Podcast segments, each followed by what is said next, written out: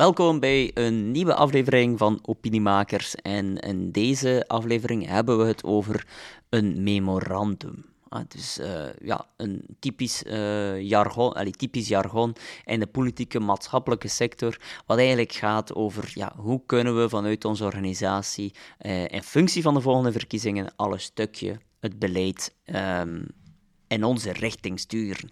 En ja, we vertellen in, de volgende podcast, of in deze podcast uh, iets meer over wat een memorandum juist is, wat dat inhoudt, maar vooral wat je kan doen om hier veel meer rendement uit te halen en welke psychologische uh, technieken je hiervoor kan gebruiken. Dus heel veel inspiratie gewenst en wil je hier meer informatie over of nog wat extra inzichten, aarzel zeker niet om ons te contacteren via www.exposure.be.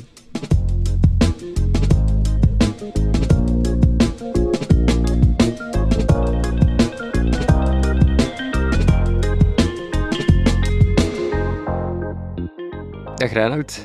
De, ja, de afgelopen dagen hadden we het, uh, of ja, maanden zelfs, hadden we het op kantoor regelmatig over het uh, ja, memorandum. Maar als ik nu bijvoorbeeld met mijn vrienden op café zit en ik ga erover beginnen praten, ja, niemand gaat weten wat dat eigenlijk inhoudt.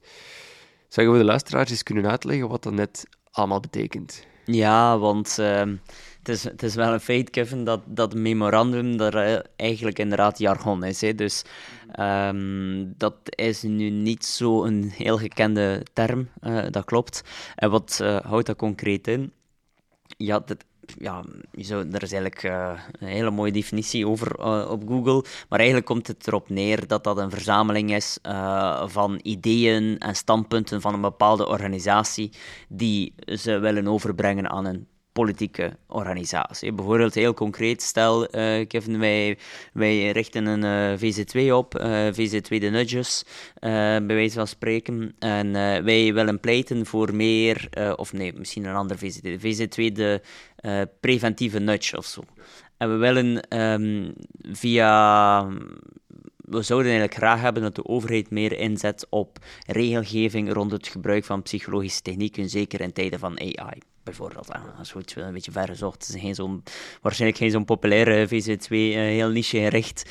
Maar um, wij als VZ2, wij willen eigenlijk in functie van, uh, ja, dus we willen beleid beïnvloeden. In die zin, wij willen graag dat politici een nieuwe uh, regelgeving implementeren, dat ze zaken veranderen.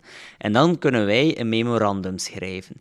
En in dat memorandum beschrijven we eigenlijk wat wij vinden en wat wij denken dat nodig zou zijn om dat te realiseren. En natuurlijk, het ene memorandum is al activistischer uh, dan het andere. En daar gaan we het straks wel nog verder over hebben. Maar wij gaan dan eigenlijk in een dossier. Uh, sommige zijn zeer uh, kort, sommige zijn zeer uitgebreid. En laten we het daar straks ook verder over hebben. Maar we gaan dan eigenlijk in een x aantal pagina's beschrijven wat het probleem is. En welke oplossingen er zijn. En welke oplossingen er volgens ons allemaal nodig uh, zijn of welke acties er zouden moeten genomen worden. En dat vullen we dan aan met data en dat geven we dan eigenlijk veelal hè, wordt dat dan in de praktijk uh, via een één-op-één overleg, vaak met uh, enkele toppolitici en of, uh, een tweede is meer dan het eerste, met studiedienst. Hè, wordt dat vaak met de studiedienst dan, de directeur van de studiedienst van een partij, besproken. En zij nemen dat dan eigenlijk op in het opstellen van hun verkiezingsprogramma. En dus politieke partijen, en dat is eigenlijk de bedoeling van een memorandum, is dat dat input geeft aan een politieke partij om een verkiezingsprogramma te bepalen en dan uiteraard, en dat is het uh, ultieme doel, uh, om dat dan ook te gebruiken bij de regeringsonderhandelingen, om dan uiteindelijk, uh, wat dat de VZ2, de preventieve nudges, um, eigenlijk wilt bereiken, dat dan een minister of een parlement dat ook gaat omzetten in beleid.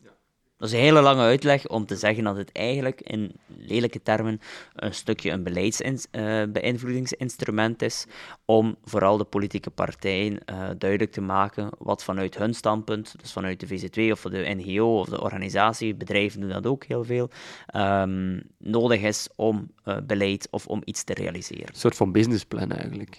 Wel, het is, niet, het is niet helemaal een businessplan, omdat een businessplan gaat um, veelal over jezelf, hè, ja, van hoe wil ik business doen. Een memorandum is echt veel meer een inhoudelijk, ideologisch uh, ja, ik ging bijna zeggen pamflet, want het is veel meer dan een pamflet, maar echt een, een ideologisch inhoudelijk dossier. Een manifest? Wel, ja, het kan. Sommige memorandum, uh, memoranda uh, zijn, zijn, zijn bijna een manifest. Dat kan zeker ook. Dus een beetje, en daar gaan we het straks over hebben. Er is een beetje de keuze die je maakt als organisatie en ook die, wat past bij jou als identiteit um, als organisatie. Maar een businessplan is misschien te te uitgebreid. Het memorandum echt iets heel specifiek van kijk, jullie politici, wij hebben deze maatschappelijke uitdaging en volgens deze maatschappelijke uitdaging die een grote impact heeft op een hele grote groep, uh, zou dit moeten gebeuren om dit op te lossen en dat is wat wij voorstellen. Ja. En dat is enkel vanuit organisaties, niet vanuit ja, mensen zoals, zoals ik bijvoorbeeld. Wel, ja, je, je kan ook als individu uh, dat uitwerken, maar de kans dat je ontvangen zal worden op ergens een partijbestuur of op een kabinet is heel klein. Uh, de reden uh, waarom bepaalde organisaties memorandum schrijven is ook omdat ze natuurlijk een bepaald draagvlak hebben. als bijvoorbeeld een NGO die zeer gekend is en een relatief grote NGO die veel bezig is met ontwikkelingssamenwerking, ja, dan zal die veel meer kans hebben om ook eens te mogen langskomen om dat allemaal toe te lichten, dat wanneer jij, uh, die misschien maandelijks doneert aan een bepaalde eh, VZ2, uh, eh, zomaar zegt van ik heb hier een idee, mag ik dit komen pitchen, bij wijze van spreken. Ja, oké, dat, is, dat is begrijpelijk. Maar voor die, die NGO's en ja, die andere organisaties, hoe, hoe, hoe kunnen die zoiets het beste aanpakken dat, dat, dat memorandum ja, zo overtuigend mogelijk is? Ja, want uh, het is um, nu het moment. Hè. Het is misschien zelfs al een beetje aan de late kant, wat we vaak zeggen. Dus uh, voor de luisteraars die nog niet gestart zijn, zou ik adviseren om toch in het typische marketingjargon ASAP, uh, as soon as possible, te starten omdat um, ja, hoe dichter bij de verkiezingen, hoe meer dat er ook al daarover nagedacht is en hoe soms hoe moeilijker dat is. Als het blad nog wit is, dan kan je net iets meer gaan, gaan, gaan manoeuvreren, om het zo te zeggen. Maar als het blad al volledig gevuld is, dan kan je misschien soms maar enkele punten en commas nog aanpassen. Um, hoe pas je dat nu best aan? We hebben nu van heel veel organisaties die vraag gekregen om uh, daarin te helpen, ook omdat we natuurlijk heel veel ervaring hebben in politieke communicatie. Dus van de twee kanten. En uh, we zien daar eigenlijk misschien wel twee grote groepen in. Dus we zien een groep die het heel gewoon is om een memorandum te schrijven. En we zien een groep die dat voor de eerste keer wil doen. Nu, um, op zich, wat geven wij daar? Wat is eigenlijk ons meest gegeven advies? Is dat ze het moeten vereenvoudigen. Um, wat zien we, dus vooral dan de organisaties die het al vele jaren doen, is dat ze daar echt bijna een, een bijbel van maken. Uh, echt een dikke, dikke turf met, met gigantisch veel pagina's en gigantisch veel statistieken en gigantisch veel informatie. Veel vakjargon ook waarschijnlijk. Heel veel vakjargon, uh, inderdaad. Um, en uiteraard, ja, als je uh, samen zit met een kabinetsmedewerker uh, of met een studiedienst, met een directeur van een studiedienst. Ja, dat zijn ook uiteraard wel mensen die zeer veel met de inhoud bezig zijn. Dat klopt absoluut. En die gaan het ook wel handig vinden, die background uh, information, dus die, al die cijfers. Maar uiteindelijk, uh, ja, je doel is om, het, uh, om, een, ja, om je ideeën ook te kunnen omzetten in beleid. En dat mag je nooit vergeten. Het is, je doel is niet van een memorandum om, om uitsluitend te informeren. Want er is ook onze ervaring. In principe, ja, oké, een studiedienst. Als zij effectief die cijfers willen, gaan ze je ook wel doorheen de legislatuur contacteren. En grote kans dat ze wel al cijfers hebben. Nu, waar ik niet mee wil zeggen dat die achtergrondinformatie niet belangrijk is, hè, maar wat stellen we wel vast? Is dat een memorandum eigenlijk te zoveel informatie ziet, uh, bevat dat je eigenlijk het bos door de bomen niet meer ziet en dat je eigenlijk niet meer heel duidelijk je keypoint, uh, je, je duidelijk punt dat je wil maken, niet meer naar voren komt. En dus wat wij adviseren is van oké, goed, je kan zeker achtergrondinformatie geven, maar zorg dat je heel duidelijk, heel heel duidelijk hebt op voorhand bepaald van kijk, dat zijn nu die drie, vier, vijf punten die we zeker willen gerealiseerd hebben. En maak dat niet te uitgebreid, niet te ingewikkeld. Hè. Er is ook zo'n uh, veelgemaakte fout dat vaststellen, is dat, mm, dat organisaties soms zo 35 punten hebben, die ze wel gerealiseerd zien. Maar ja, we hebben het hier in onze podcast heel veel over psychologie en uh, je zou het, sommige mensen zouden het misschien niet geloven, maar politici zijn ook mensen. Hè? Uh, dus um, ook mensen die op studiediensten en dergelijke werken zijn ook mensen. Dus diezelfde biases, hè, diezelfde denkfouten, diezelfde patronen, de een al meer dan de ander uiteraard, maar die komen ook bij hen terug. Dus als je 35 punten hebt, ja, pff, dan denken zij ook van... Pff, dan denken zij ook van, man, man, man, man, man, waar, uh, waar moet ik nu hier aan beginnen? Rekening houdende ook dat je als organisatie niet de enige bent die langs gaat. Er zijn er nog vele anderen. En uh, dus vandaar dat we eigenlijk adviseren, oké, maak misschien... Uh, bij de ene is dat makkelijker dan bij de andere, dat moeten we wel toegeven. Maar maken zo'n ABC uh, prioriteitenlijstje. Zodanig dat je echt weet van, stel dat je nu echt, echt 30 punten hebt, het moet nu eenmaal, bij wijze van spreken, Um, ja, maak dan bijvoorbeeld een ABC-lijst. Van kijk, van die 30 zijn dat de vijf belangrijkste. En dan hebben we de B-punten, dat zijn er nog 10. En dan de C-punten 15 bijvoorbeeld. Uh, dat is gewoon een, allez, een hypothetisch voorbeeld. En dan uh, raden we eigenlijk aan om wat we dan noemen vaak in onze workshops, de informatiebehoeftepiramide. Dus ehm, we gaan er dan eigenlijk gaan kijken van, op basis van, ons van dat psychologisch model, dat we de belangrijkste punten ook de meeste aandacht geven. Dus dan ook de salience nudge. Maar anderzijds ook dat we die veel meer vooraan zetten. Ah, dus de informatiebehoeftepiramide is, uh, ja, is een van onze meest... Uh, toegepaste, denk ik, inzichten in onze workshops, omdat we daar ook bij heel veel grote organisaties, maar ook kleinere organisaties, heel veel laaghangend fruit zien. En dat gaat eigenlijk over het zijn twee driehoeken, dat is wat moeilijk om in een podcast uh, te, te, beschrijven. Te, beschrijven. Maar het zijn twee driehoeken. En uh, links die driehoek uh, zit de punt van boven en de twee andere punten onderaan. En bij de andere driehoek die ernaast staat, is het omgekeerd. dus, dus je moet een beetje proberen visueel voor te stellen. Um, maar eigenlijk komt het neer op de kleinste groep, de, de kleinste groep mensen wilt heel veel informatie en de grootste groep mensen wilt heel weinig informatie. En uiteraard zijn mensen die bijvoorbeeld bij een studiedienst werken, uh, het veel meer gewoon om heel veel informatie te verwerken. Maar ook daar zien we, als we het hebben over eh, opiniemakers, eh, opinie maken en hoe, hoe, over, hoe we mensen overtuigen, dat ook zij eigenlijk veel meer aandacht hebben voor datgene dat vooraan samengevat is, dat duidelijk uh, uit het oog in het oog springt, um, eruit springt en in het oog springt. Uh, dus ook daar kan je eigenlijk die informatiebehoeftepiramide gaan toepassen. En wat we dan vaak adviseren op basis van dat prioriteitenlijstje, is eigenlijk gaan zorgen dat je ook je structuur van je memorandum zo hebt opgebouwd dat iemand die heel weinig tijd heeft, eigenlijk in één, bij wijze van spreken, een one-pager, dat kan een infographic zijn, dat kan een samenvatting zijn, dat kan, allee, kan een, een verhaaltje zijn, dat maakt op zichzelf niet uit. Maar eigenlijk voor het belangrijkste, dus de informatiebehoefte, het belangrijkste um, bij de grootst mogelijke groep, dus die minste informatie wilt, het samenvat, heel kernachtig, heel duidelijk maakt. Want we zien bijvoorbeeld het memorandum dat we recent hadden gekregen, dat waren 35 pagina's, iets meer zelfs, denk ik, met een inhoudstafel. En dan moest je zelf gaan zoeken, wat, ja, wat is hier nu eigenlijk belangrijk? We hebben dat dan eigenlijk ook herwerkt en eigenlijk ook een beetje eh, geoptimaliseerd qua design. Waarbij dat we dan um, eigenlijk de belangrijkste takeaways meer vooraan hebben gezet, een samenvatting toegevoegd, uh, een executive summary bijvoorbeeld ook, uh, een infographic, wat mooier, visueler gemaakt. En zo eigenlijk dat ook sterk geoptimaliseerd. En je gaat dan eigenlijk gaan triggeren met die eerste pagina's om verder te lezen. En als je niet wilt verder lezen, als ontvanger dan, ik heb het niet over zender, als ontvanger, dan, dan ga je uiteindelijk wel de belangrijkste takeaways meegekregen hebben. Ja, dat is ook uh, inspelen op privacy-effect uiteindelijk.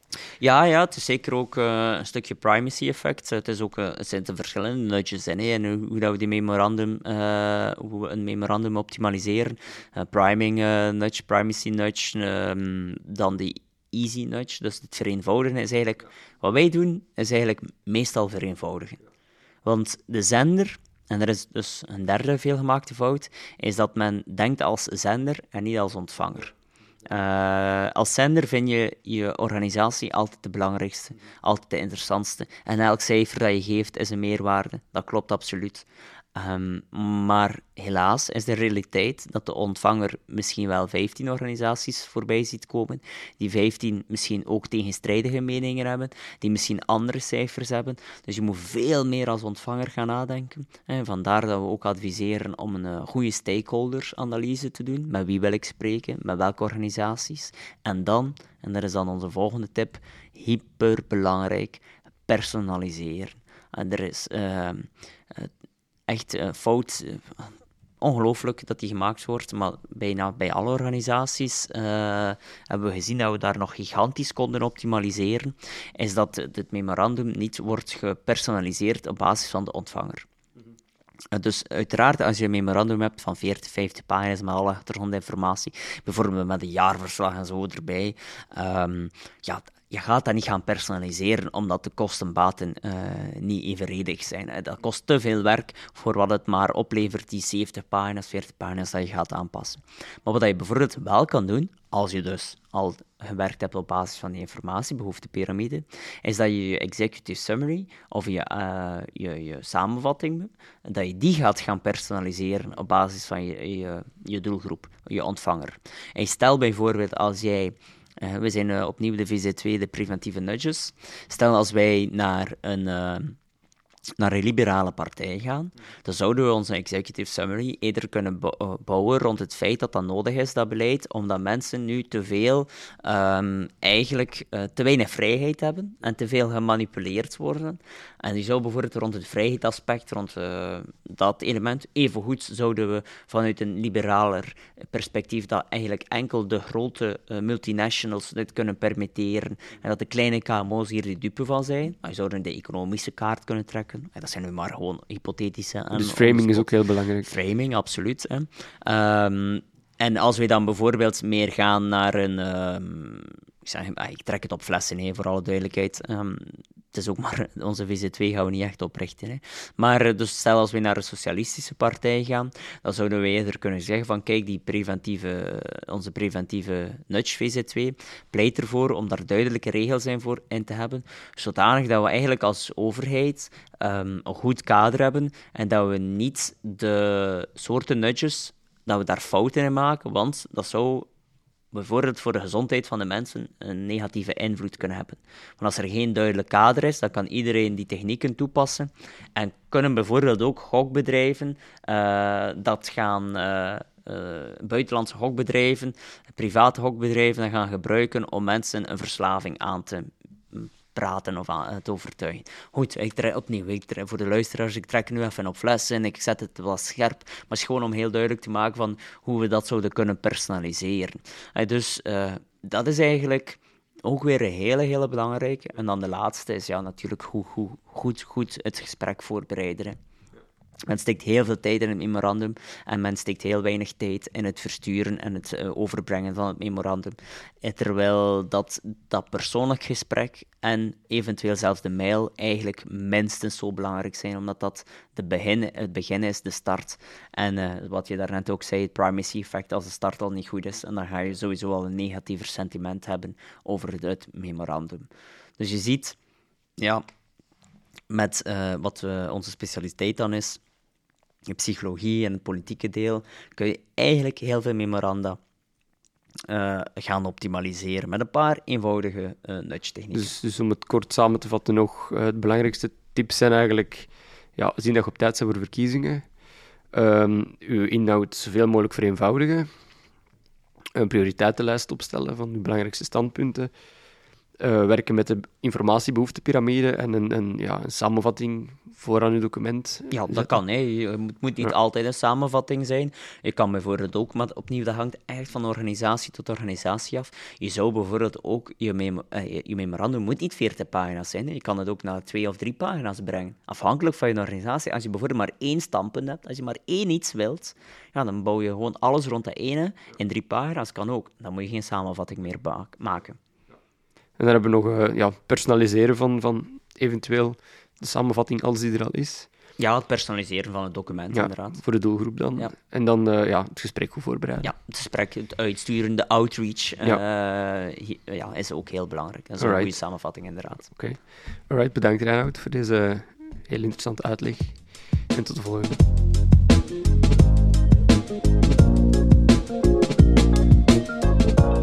Voilà, dus eh, met deze samenvatting van Kevin hebben jullie enkele tips op een rijtje. En uh, we gaan hier ook een, een, blog over maken. Dus wil je hier nog iets meer informatie, kijk zeker eens naar www.exposure.be. Daar vind je trouwens ook nog heel wat gratis webinars en e-books over dit topic. Dus uh, aarzel niet om ons vragen te stellen, te contacteren. En tot de volgende podcast.